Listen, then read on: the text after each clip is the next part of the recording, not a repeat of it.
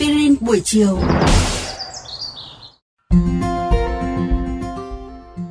Thân chào các bạn thính giả, chào mừng các bạn đang trở lại với chương trình Aspirin buổi chiều. Và ngày hôm nay thì chúng tôi sẽ mang tới cho bạn những thông tin về thủy tinh.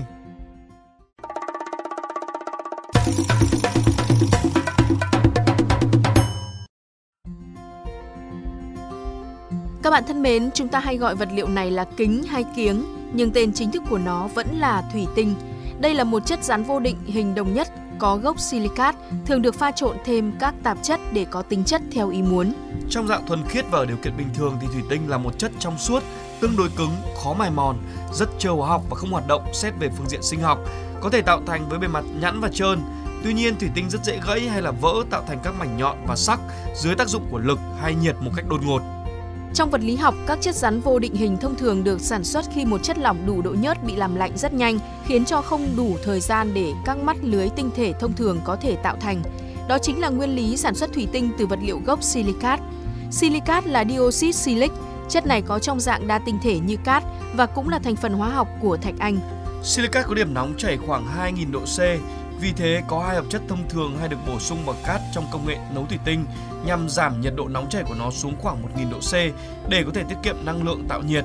Một trong số đó đó chính là soda Na2CO3 hay bồ tạt K2CO3. Tuy nhiên, soda làm cho thủy tinh bị hòa tan trong nước, một điều không mong muốn. Vì thế người ta cho thêm vôi sống, canxi oxit nhằm phục hồi tính không hòa tan.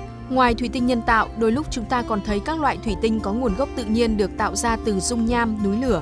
Đó là các loại đá vỏ chai và loài người đã sử dụng loại đá này từ thời đại đồ đá. Ví dụ, người nguyên thủy dùng đá vỏ chai để làm các con dao cực sắc. Việc sản xuất thủy tinh lần đầu tiên còn được lưu chứng tích là ở Ai Cập vào khoảng 2.000 năm trước công nguyên. Khi đó, thủy tinh đã được sử dụng làm men màu cho nghề gốm và các mặt hàng khác. Và vào thế kỷ thứ nhất trước công nguyên thì kỹ thuật thổi thủy tinh đã phát triển, khiến cho những thứ trước kia vốn rất hiếm và có giá trị trở thành bình thường. Thời đế chế La Mã, rất nhiều loại hình thủy tinh xuất hiện, chủ yếu là các loại bình và chai lọ. Thủy tinh khi đó có màu xanh lá cây vì tạp chất sắt có trong nguyên liệu cát. Thủy tinh ngày nay nói chung có màu hơi ánh xanh lá cây cũng vì các tạp chất như vậy. Các đồ vật làm từ thủy tinh từ thế kỷ 7 và thế kỷ 8 đã được tìm thấy trên đảo Torreco gần Venice.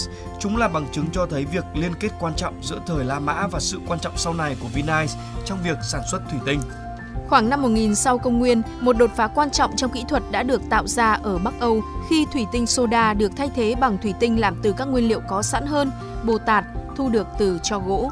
Từ thời điểm này trở đi, thủy tinh ở khu vực phía Bắc châu Âu có sự sai khác rõ nét với thủy tinh ở khu vực địa Trung Hải, vốn là khu vực mà soda vẫn được sử dụng chủ yếu. Tại Đức thì phương pháp mới chế tạo thủy tinh tấm đã ra đời vào thế kỷ thứ 11 khi mà người ta dùng các quả cầu để thổi thủy tinh, sau đó chuyển thủy tinh sang thành các hình trụ tạo hình, cắt chúng khi còn nắng nóng và sau đó rát phẳng thành từng tấm. Kỹ thuật này đã được hoàn thiện vào thế kỷ thứ 13 ở Venice. Do đó, dĩ nhiên trung tâm sản xuất thủy tinh từ thế kỷ 14 là Vinai. Người ta đã phát triển nhiều công nghệ mới để sản xuất thủy tinh, khiến thành phố này trở thành trung tâm xuất khẩu các đồ đựng thức ăn, gương và nhiều đồ xa xỉ khác. Sau đó, một số thợ thủy tinh của Vinai đã chuyển sang các khu vực khác như Bắc Âu và việc sản xuất thủy tinh đã trở nên phổ biến hơn. Các bạn nghĩ sao về chủ đề tuần này của chương trình Aspirin buổi chiều? Để nghe thêm hoặc nghe lại các số Aspirin buổi chiều trên các thiết bị di động, thính giả của kênh VOV Giao thông có thể truy cập vào các ứng dụng Spotify, Apple Podcast trên hệ điều hành iOS, Google Podcast trên hệ điều hành Android, rồi sau đó gõ một trong các cụm từ khóa Aspirin buổi chiều, VOV Giao thông hoặc là VOV Giao thông. Xin hãy gửi thư góp ý hay là câu hỏi về hòm thư aspirin buổi chiều a.gmail.com hoặc qua fanpage aspirin buổi chiều của chương trình. Rất mong nhận được phản hồi của các bạn. Xin chào và hẹn gặp lại!